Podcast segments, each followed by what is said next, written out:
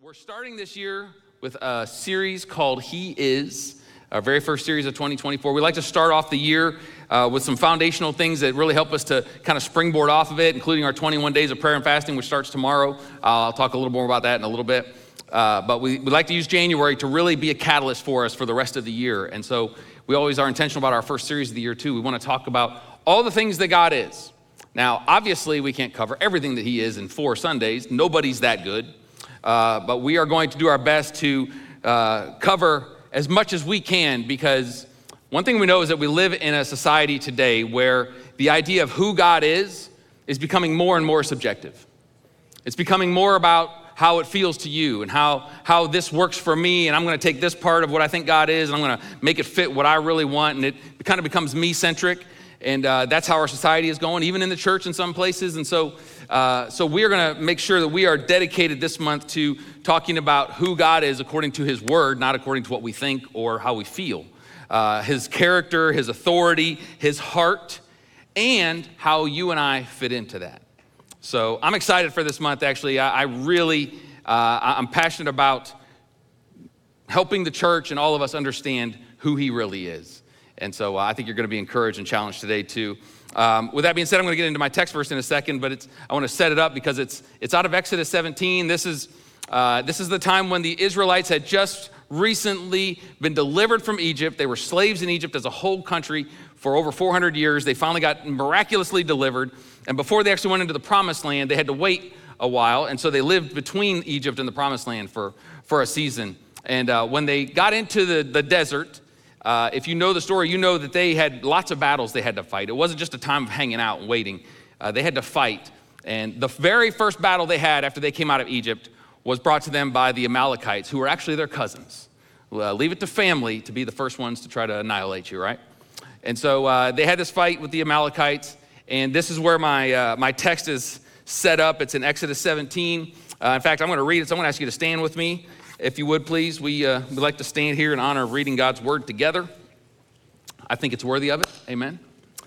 Uh, Exodus 17, starting in verse 8. It says, The Amalekites came and attacked the Israelites at Rephidim.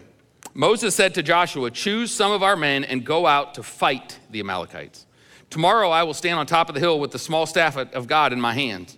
So Joshua fought the Amalekites as Moses had ordered, and Moses, Aaron, and Hur went to the top of the hill. As long as Moses held up his hands, the Israelites were winning. But whenever he lowered his hands, the Amalekites were winning. When Moses' hands grew tired, they took a stone and put it under him, and he sat on it. And Aaron and Hur held his hands up on one, one on one side and one on the other, so that his hands remained steady until sunset. So Joshua overcame the Amalekite army with the sword. That is an incredible testimony of how God used Moses and helped Aaron to win the battle.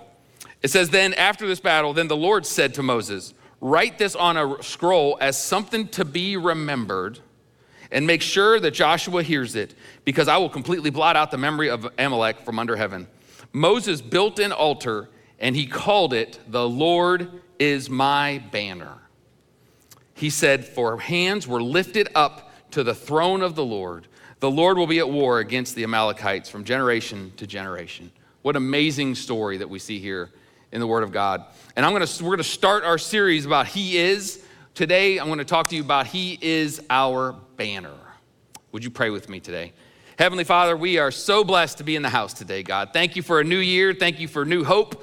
Thank you for new beginnings. Thank you that we can come together, Lord, and we know that you are in this place. We pray that you would have your way in all of our lives, God, for your glory and for our good. And it's in Jesus' name we pray. And everyone said, Amen. Amen. You can be seated. Praise God. He is our banner. You know, the Lord our banner, as Moses said in my text verse, it's one of the names of God. Uh, if you look in your Bible, there are, there are many names for God in the Bible. I don't know exactly how many because it's hard to even fully quantify. I know there's more than 20, but there's a lot of names for God in the Bible. Now, I shared on Christmas Eve, if you were here, that uh, names today in our culture don't mean a whole lot. You know, we name our kids something because we think it sounds good or whatever, and uh, don't give a lot of thought as to what that name actually means for the most part. But back in ancient times, it was a big deal, and especially when you're talking about the names of God, it means something. All of the names of God speak to either his character, his authority, or who we are in him. All of them. And God, our banner, is not any different. It's, it's like that as well. In fact, there are a lot of names. And just to kind of get your, your wheels turning a little bit, I want to share a few of the names of God that most of these you'll probably recognize if you've been uh, in, in the church or been saved for any amount of time. The first one is Emmanuel. We know this one. This is the one we celebrate at Christmas because it's appropriate at Christmas because it means God with us. Jesus came to earth to be with us. That's why, the, that's why God told Mary to name him Emmanuel because it means God with us. Uh, another name for God is El Shaddai. Many of you have heard that. There's, I think Amy Grant sang a song or, or Michael Card, somebody, about El Shaddai, right? Uh, and it means the Lord God Almighty. It means that he is the greatest, that there is none above him. Praise God. Then there's Adonai, which a lot of songs have been written with Adonai in it too. And it means Lord or Master. He's the top of the heap. There's no one above him. He's the boss. There, he has no boss. He is the boss. Uh, Yahweh, which all, many of us know, it just means Lord. And then there's, there's these names where it talks about who he is to us. Uh, Jehovah Rapha, which means the Lord that heals. Is anybody glad that one of the names of God is that he is a healer? Praise God for that. Uh, Jehovah Jireh, which means the Lord will provide. I am thankful today that my provision does not come from my job, it comes from my God. Thank God for that. Jehovah Shalom, the Lord our peace. He is the one that gives us peace that goes against all of our own understanding. It's because of who He is in us. Jehovah Sidkenu, the Lord our righteousness. Praise God that it is not based on how righteous I am, it is based on His righteousness in me. And then finally, Jehovah Nisi, which is the Lord our banner. Now, when you look at these names, all the names till I got to Jehovah Nisi made sense, right?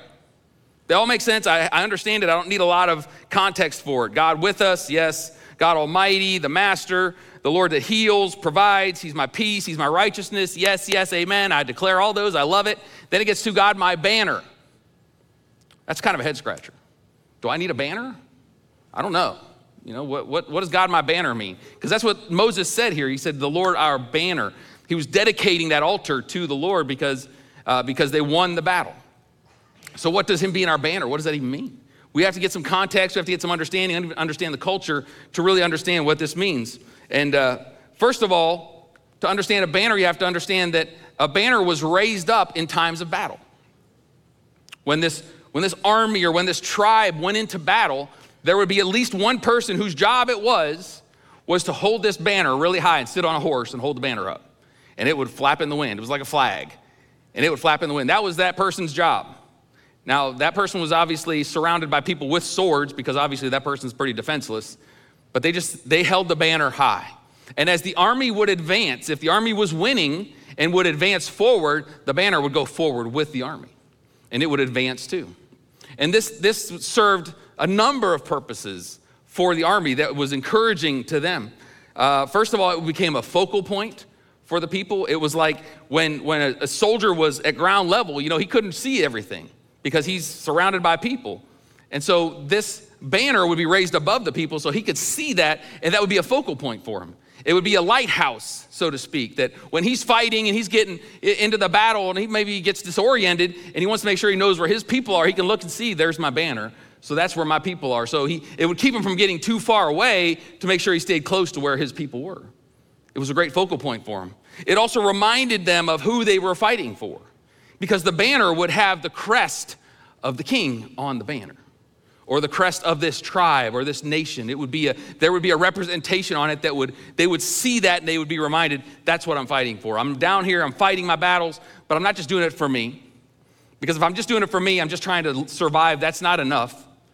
I need more than that. We know that even for those of you that have been in a uh, in war with the military, if you've been in a war setting, fighting for yourself is not just enough because there comes a point where you can get so exhausted and so worn out, it's just not enough to just the will to live. It's got to be about something more than that. And they could look and see that banner and that crest and say, I'm fighting for a lot more than myself. I'm fighting for my kingdom. I'm fighting for my king. I'm fighting for things that matter, that there's purpose to this that goes beyond just me living through this battle. So it gave them, it reminded them, and it also encouraged them. Because if that flag was advancing, the soldier would know, well, we're winning. we're winning this war, we're winning this battle because the flag is advancing. So it would be an encouragement to them in the midst of their exhaustion and their struggles and their battles. Now, conversely, if that flag was gone and it wasn't being seen, that would, that would be discouraging to them because they would see that they're probably in trouble. Because if the, the other army got to their banner, that'd be bad because that person was usually pretty insulated because that was very important. It was an important sign for the, for the soldiers to see. So, but if he could see it, then it was very encouraging to them to know that they were fighting well and they could continue to go on. So when you think of it that way, you can see how God being our banner is actually pretty cool. It's pretty amazing to think that God would be all of that for us, that He would be our lighthouse, our focal point when we're disoriented. He's the one that when we're too caught up in our battle and we might get too far away, we can look and see where He is and we can make sure we stay close to where He is. That He is the one that encourages us, that He reminds us why we're going through all the stuff we're going through. That I'm not just trying to get through this life for my good and for even for the people I care about. I'm getting through this life. I'm here to honor my king and his kingdom. I'm living for his glory and for his kingdom. It's actually really amazing to think that he would be our banner. And another part of it is the allegiance that I would be aligned with that banner because not only is that banner carrying the crest of the king or that nation, I'm also carrying it because it's going to be on my armor somewhere. So I'm going to know that I'm aligned with that banner, and that banner is aligned with me. So if God is my banner, I'm aligned with Him and He's aligned with me. That's pretty awesome. That's pretty cool to think that He is my banner. He is the one that goes with me into battle.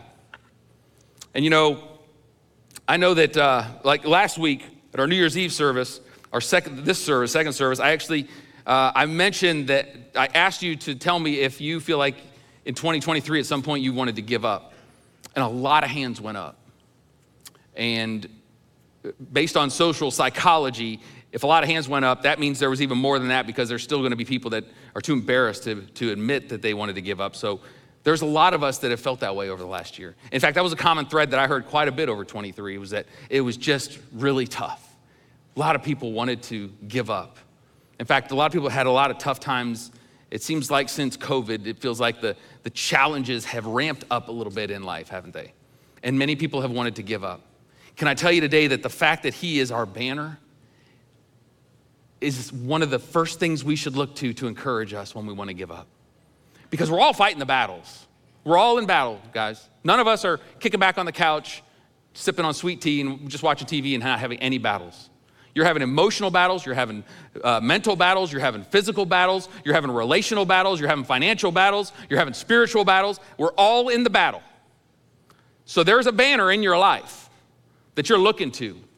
And if that banner is your God, it's pretty awesome to know that I can be encouraged by that, to know that I'm not fighting this battle alone, and I'm also not fighting it just for myself.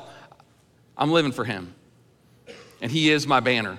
And that is something that is meant to encourage us. The fact that He is our banner is meant to be an encouragement to us. Just like the fact that He is our peace, that He is our provider, that He is our healer, that He is our righteousness. All those things help describe who He is and who He wants to be for us in our life.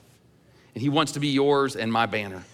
Now, there are a lot of characteristics of what it means for Him to be our banner that uh, probably could have done a whole month just on him being our banner. And frankly, these uh, this 21 days, as Jessica said in the announcements, it's we're, we're the theme is ban- that he is our banner, and we're going to have banner nights uh, over the next three Sunday nights that I'll, I'll share in a little bit too. But um, it's all about trusting in Him. It's all about who He is to us and living our life committed to Him and knowing that we have greater purpose because He is our banner.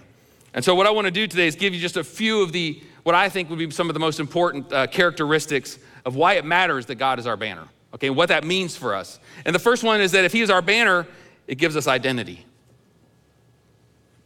God being our banner, Jesus being our banner, gives us our identity.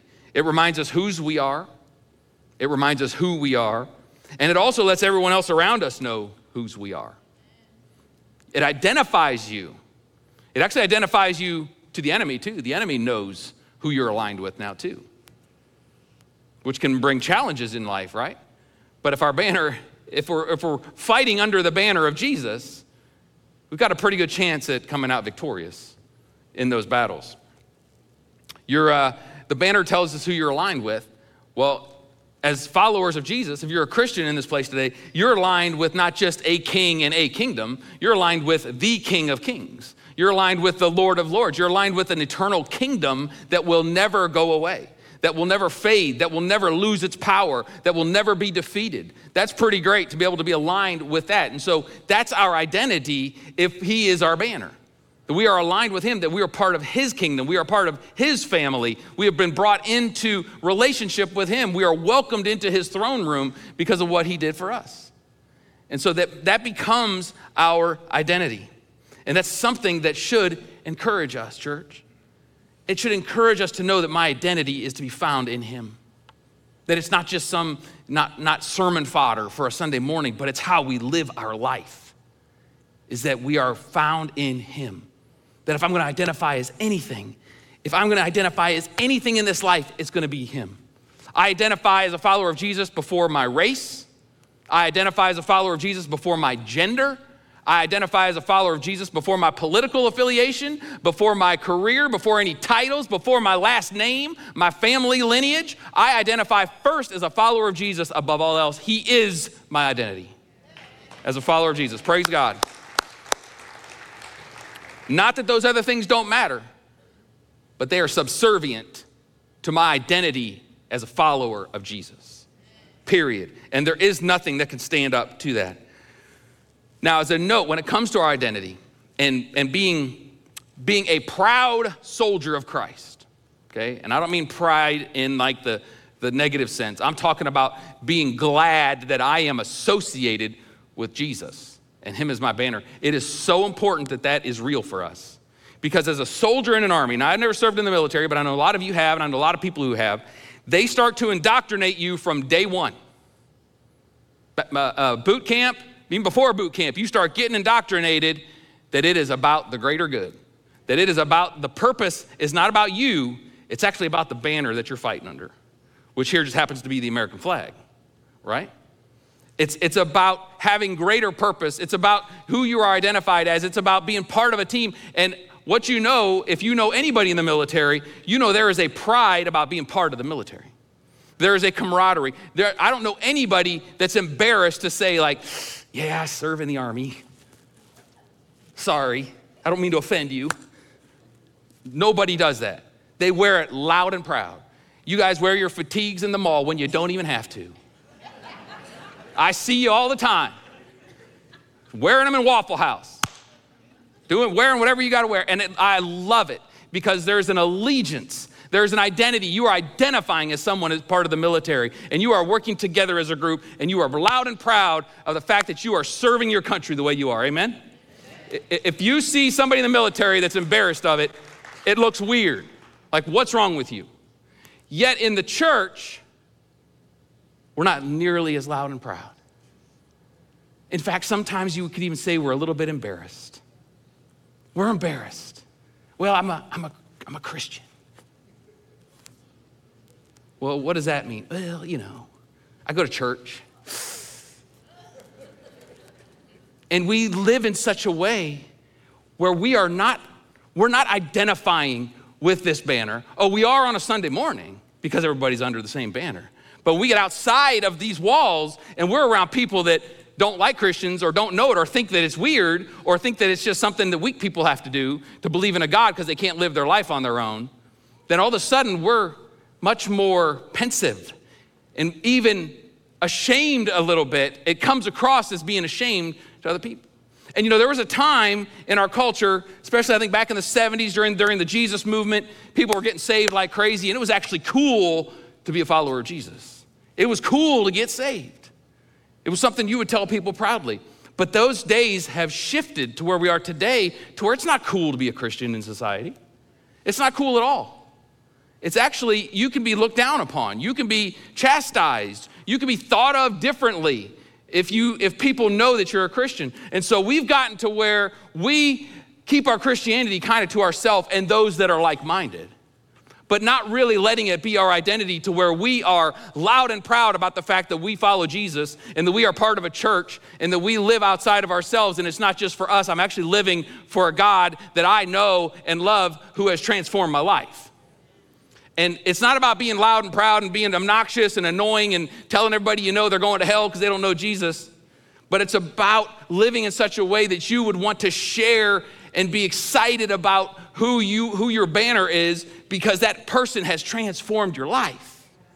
And you want to share how he has transformed your life, not to beat people down, just like military, you people in the, in the Army, Air Force, Marines, Navy, you don't tell people or wear your fatigue so other people feel bad that they're not part of it. You do it because you just believe in it, because you've been indoctrinated. Some indoctrination's good. We, we are indoctrinated in our faith, and we need to live it out loud. Okay, church, 2024, let's just commit. We're not gonna be ashamed of being Christians anymore. We're not gonna be ashamed of being part of a church anymore, okay? Let's live out loud. Let's share with others how Jesus has transformed your life. If he has transformed your life, there's nothing anyone can say to dispute it. To say, you know what, I used to, I used to find my fulfillment in drugs and alcohol. I used to find my fulfillment in sex. I used to find my fulfillment in making as much money as I could make. Jesus has transformed me, and now I live for him, and it is the greatest thing that's ever happened. Like that is that is the message the world needs to hear. Not, oh, you guys are terrible because you don't believe like I do, but just talking about what he's done in your life is amazing. Identify with him as your banner because our identity in him, when he is our banner, it reminds us of our place too. You know, that I'm, that I'm the soldier, he's the king. I'm the soldier, I'm the vessel, I'm the clay, he's the potter. It reminds us of the place where we are. Oh, he's, I'm still having to fight my battles, even though there's a banner there. Now, he's, the reason I'm winning any of my battles is because he's there. But I still have my place, my role in understanding my identity. Uh, that my verse out of my text verse in verse 15, it says, Moses built an altar and called it, The Lord is my banner. He said, For hands were lifted up to the throne of God hands were lifted up to the throne of God. You know, the Bible tells us all the time the battle is the Lord's, right? The battle is the Lord's, but we still got to fight. We still got to be part of it. And, and, what we're seeing here is that he says the hands were lifted to the Lord, that the worship was actually the battle for Moses. That was his part in the battle. And, what, and you've heard it many times, I'm sure, that you can worship your way through the battles in your life. We, we, we understand our role is to give full honor and authority and adoration to the banner, to the king, that he's the one. We fight the battles, but he is the one that actually helps us to win those battles in our life.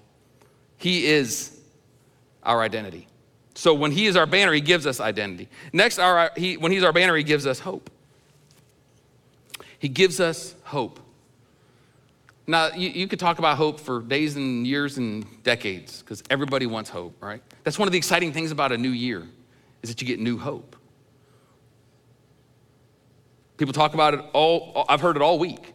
People talk about, oh, new year, I'm excited, you know, things are gonna be good. I'm, I'm hoping for a better 24 than my 23 was, and, and that's all fine and good. But listen, church, let's not let our hope just be based on a calendar, okay? The calendar flipping is good. There's, there is a, there's a realness to, to the fact that it is, it's a change, it's something different, it's a fresh start, but that can't be where our hope is based. Just on the fact that the last number of the year has changed. That's not what our hope is meant to be based on. Our hope is in our banner that reminds us who it is that we serve and whose authority we are working with. That's where our hope comes from. And when we're in the battle and we can see that banner waving high, it reminds us who we are and that the person we're serving is worth the fight because we're fighting for something bigger than ourselves.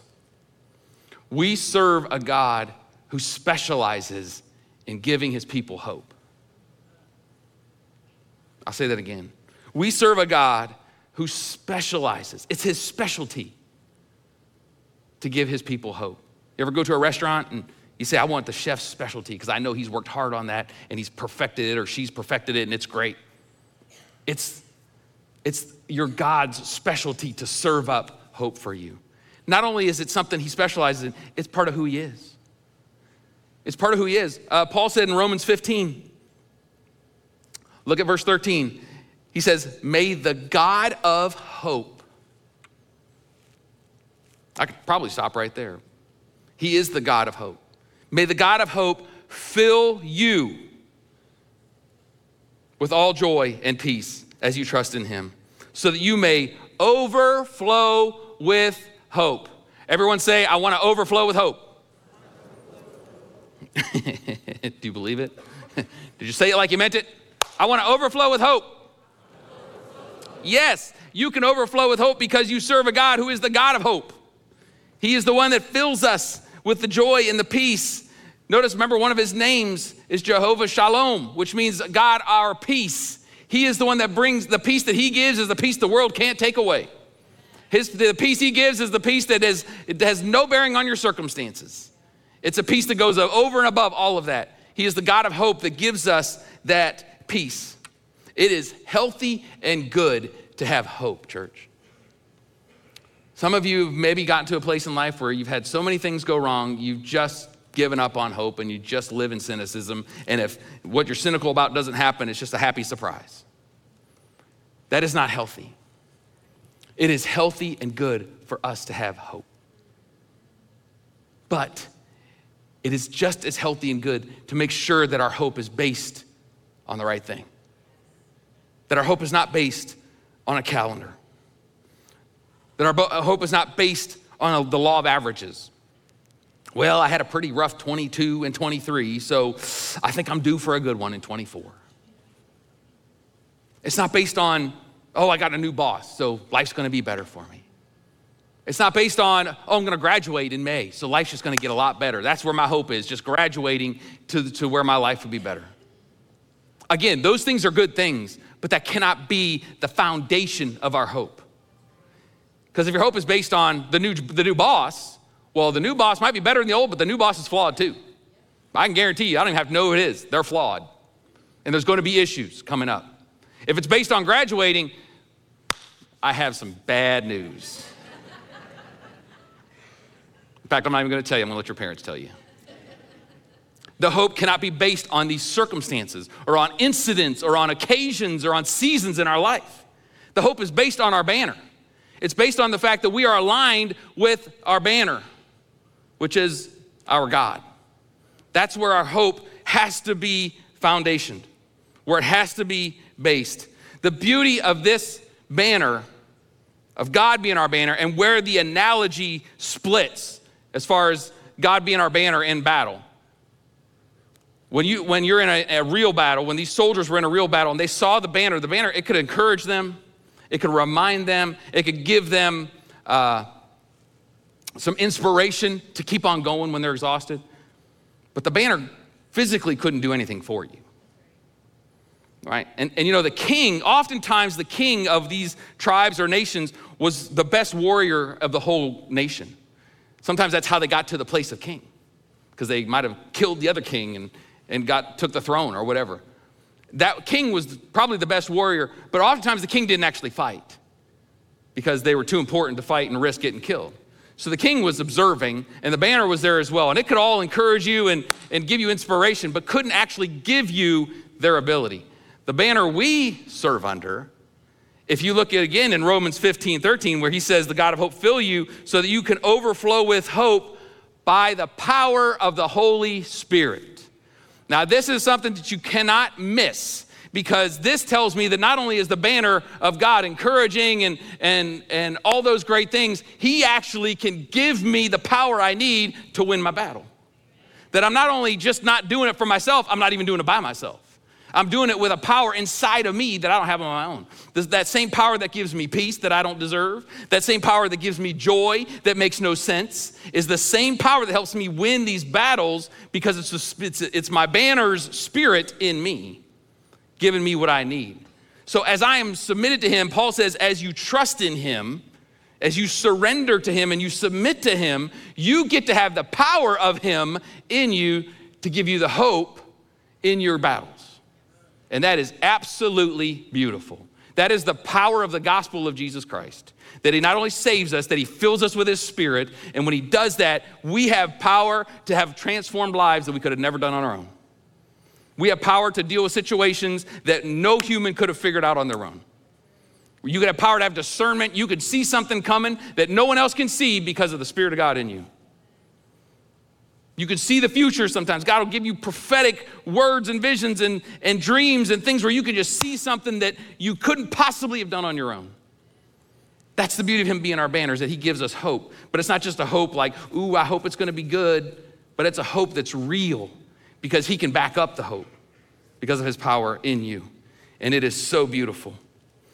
He gives us hope because we are prone to be hopeless.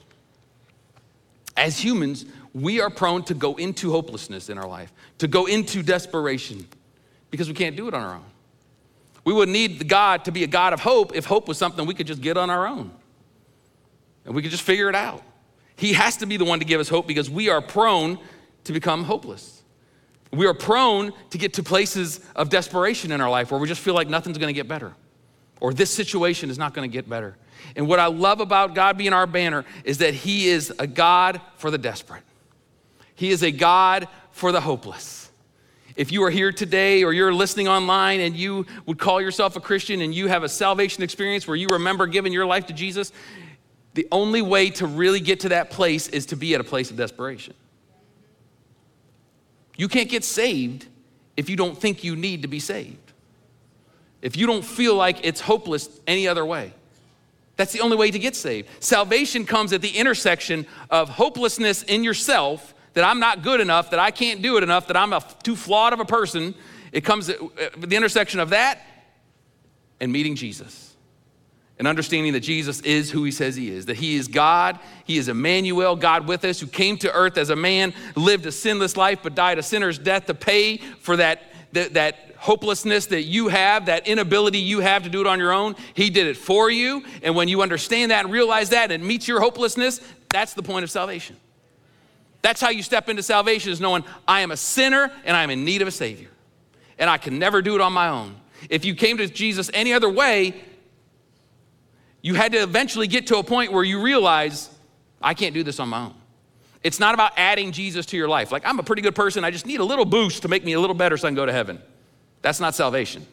Salvation is you are wretched, you are naked, you are poor, you are penniless, you are broke, you have nothing to offer God, a perfectly holy God. So, what did He do? He came and did it for you. And you just put your faith and your trust in Him. But you can only do that if you're desperate and you realize you can't do it. That's why evangelism in the West is becoming more and more difficult because there's not as much desperation in advanced societies because we have technology, we have so many things that we can get by with. You can get by with your whole life and not ever get to a place of spiritual desperation because physically you may not be desperate. And so evangelism is more difficult as people, as societies become more advanced. The, the more developing nations, people getting saved left and right, Christianity is exploding all over the place. In the United States, Western Europe, places like that, it's struggling. I mean, we don't like to talk about it, but if we're honest, the gospel, the gospel will never lose its power. It's never, it, the gospel's never struggling. It's the idea that people just aren't giving themselves to it because there's not desperation. But God is a God for the desperate. And when you, after you get saved, you still get to places of desperation, places of hopelessness. And that's where He comes in. When He is our banner, He gives us hope that the world can't give and the world can't take away. Praise God. So He is, when He's our banner, He is our hope. And finally, our banner, He gives us purpose. He gives us purpose in the struggle. I cannot emphasize this enough, and I know I, I feel like I say this a lot, and I'm going to continue to say it because, if for no other reason, it reminds me and it encourages me. But Him being our banner does not mean the struggle goes away.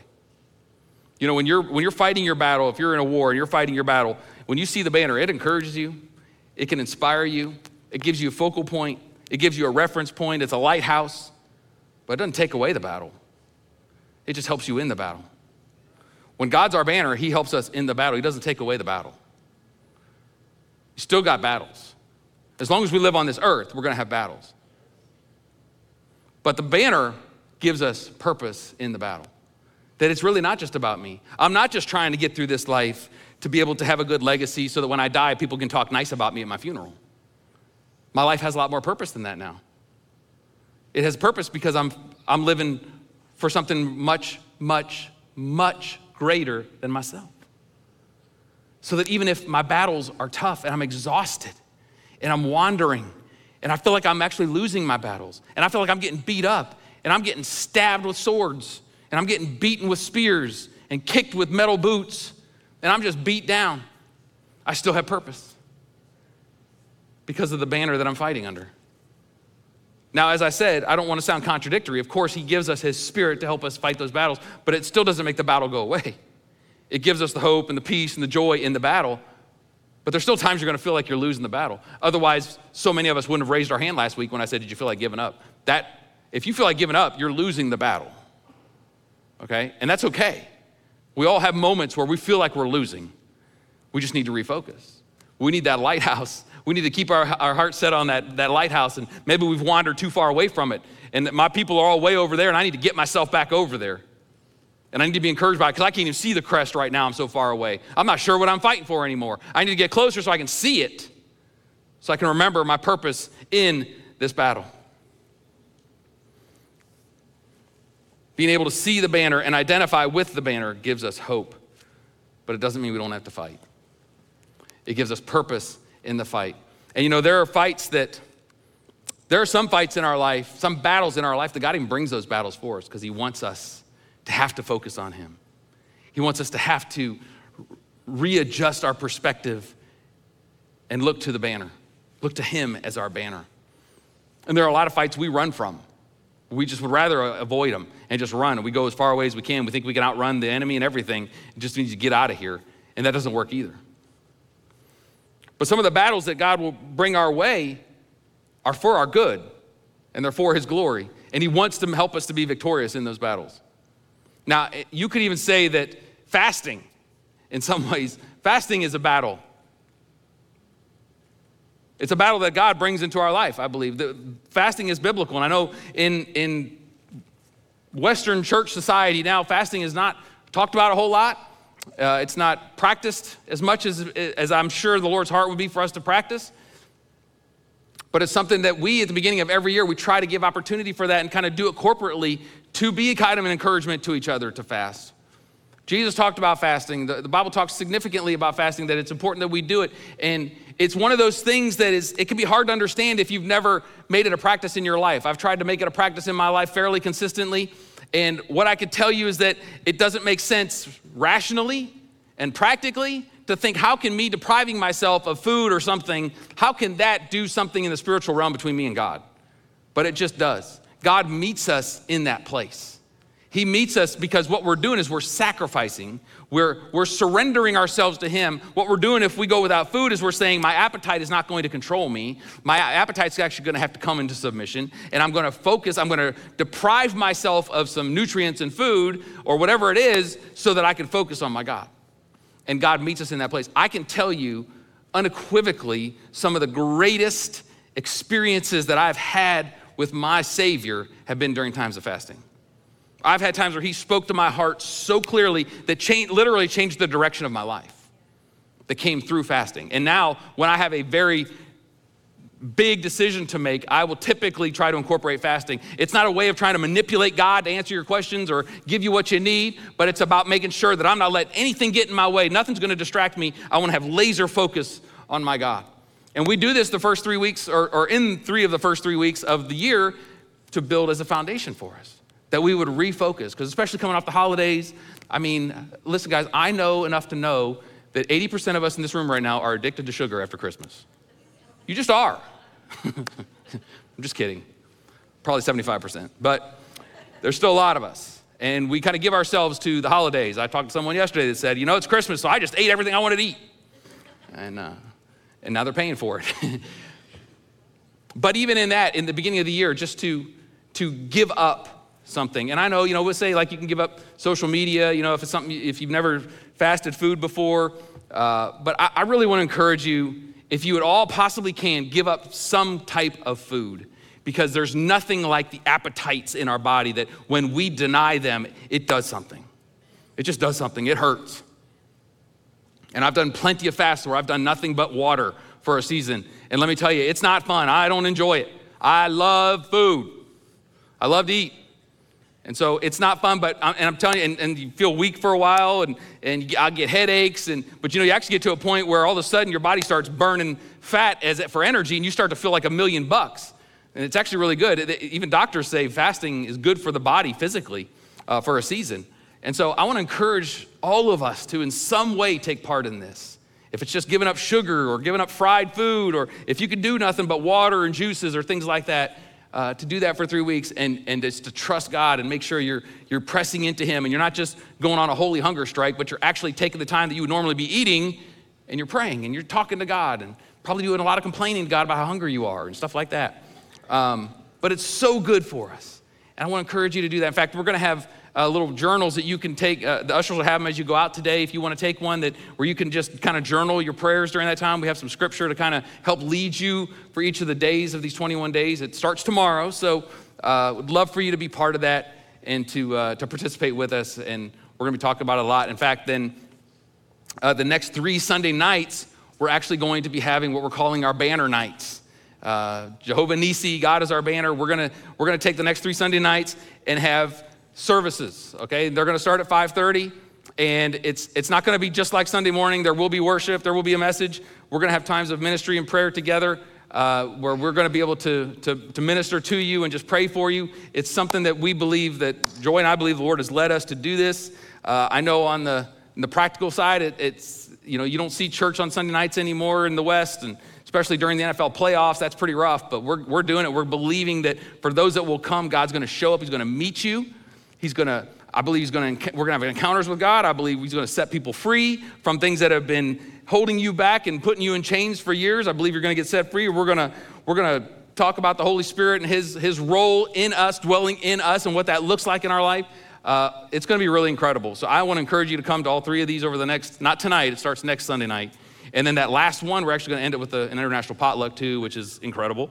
And uh, that's just a bonus for all of us because it also ends, it happens to be the 22nd day. So it'll be the end of your fasts and, and you'll just be able to eat all the international food you want. So um, it's going to be really exciting. But I, I want to encourage you to be part of that because that, this, is a, this is a challenge, but there's purpose in it.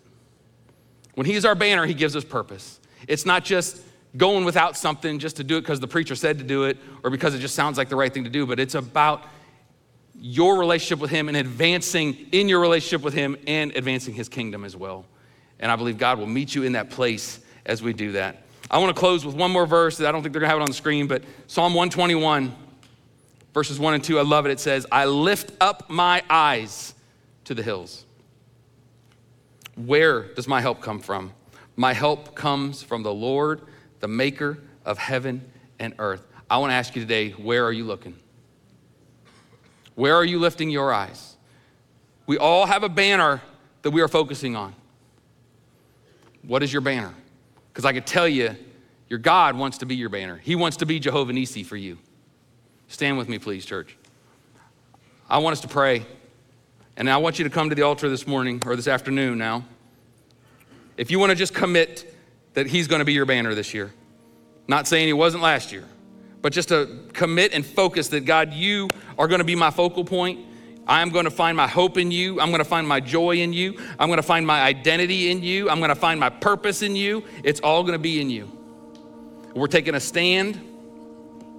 The world, we marinate in the things of the world all week long. We just we just simmer in it all week. There's no way to escape it. It's all around us. But it doesn't have to have our focus.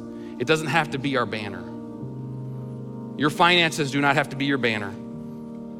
Your marital status does not have to be your banner. Your relationships don't have to be your banner. Your education does not have to be your banner. Your health does not have to be your banner. Can I encourage some of us this year? Let's stop complaining about our health every opportunity we get, and anybody that will listen. I'm not saying it's not real, but we make that our banner when that's our go to all the time. Because we want people to feel sorry for us or we just want sympathy or whatever it is. And what we're doing is we're actually making that thing have influence over our life. I'm not saying you can't talk to anybody, but let's not let that be our focus. The things that are wrong with our life. Let's focus on Jehovah Nisi. Let's let him be our banner this year. Let's pray. Heavenly Father, we love you today. We thank you for your presence in this place, Lord. I thank you for your presence here, Lord. I pray you would do your work in our hearts. For those at the altar this afternoon, God, Lord, we want you to transform us. Transform us, Lord. None of this matters one iota if your spirit does not work in our hearts. We will walk away being no different. But with the power of your spirit, as we trust you, we know that your spirit comes in and we can overflow with hope, with joy, with peace. We can overflow with your power. We can be we can be empowered to win the battles. Lord, whatever those banners are in our life that want to take place, relationships, money, career, education, pornography, drugs, alcohol, narcissism, anxiety, fear. We come against every one of those today in the mighty name of Jesus. We lay those at your feet, Lord. You have defeated every one of those things. They are they are powerless against your spirit. So God, would you move in us by your spirit to help us walk in the freedom that you paid such an incredible price for us to have. I pray freedom over everyone at this altar today. In Jesus' name, total freedom. The chains are off. We are walking out of the prisons. We are free to go. Lord, help us to be bold to step out, to walk out of those things. We thank you that you are our identity. God, we will not be ashamed to be Christians. Your word tells us that if we are ashamed of you, you will be ashamed of us. God forbid, God forbid that the people of New Hope would be ashamed to proclaim their faith in Jesus, but that we would be loud and proud about the transformation that we've experienced because of your great love for us. God, that we would boldly proclaim who we are, who our allegiance is to, and who our banner is. We thank you for it, God. We love you today. God, I pray for everyone under the sound of my voice that doesn't know you as their Lord and Savior. God, that they would not leave this moment not knowing that they have given their life to you, that they have received your forgiveness, that they have received the great mercy of God that was displayed on the cross 2,000 years ago that we, they would put their life in you and ask you to forgive them, to repent of their sins, to walk away, and to live their life trusting you. We know that your word tells us that when we do that, we will be saved and that you bring salvation to us immediately. So would you do that today, Lord? We love you. We thank you. And it is in your precious name we pray, Jesus. And everyone said, Amen. Amen. Praise God. Yes, let's praise God one more time.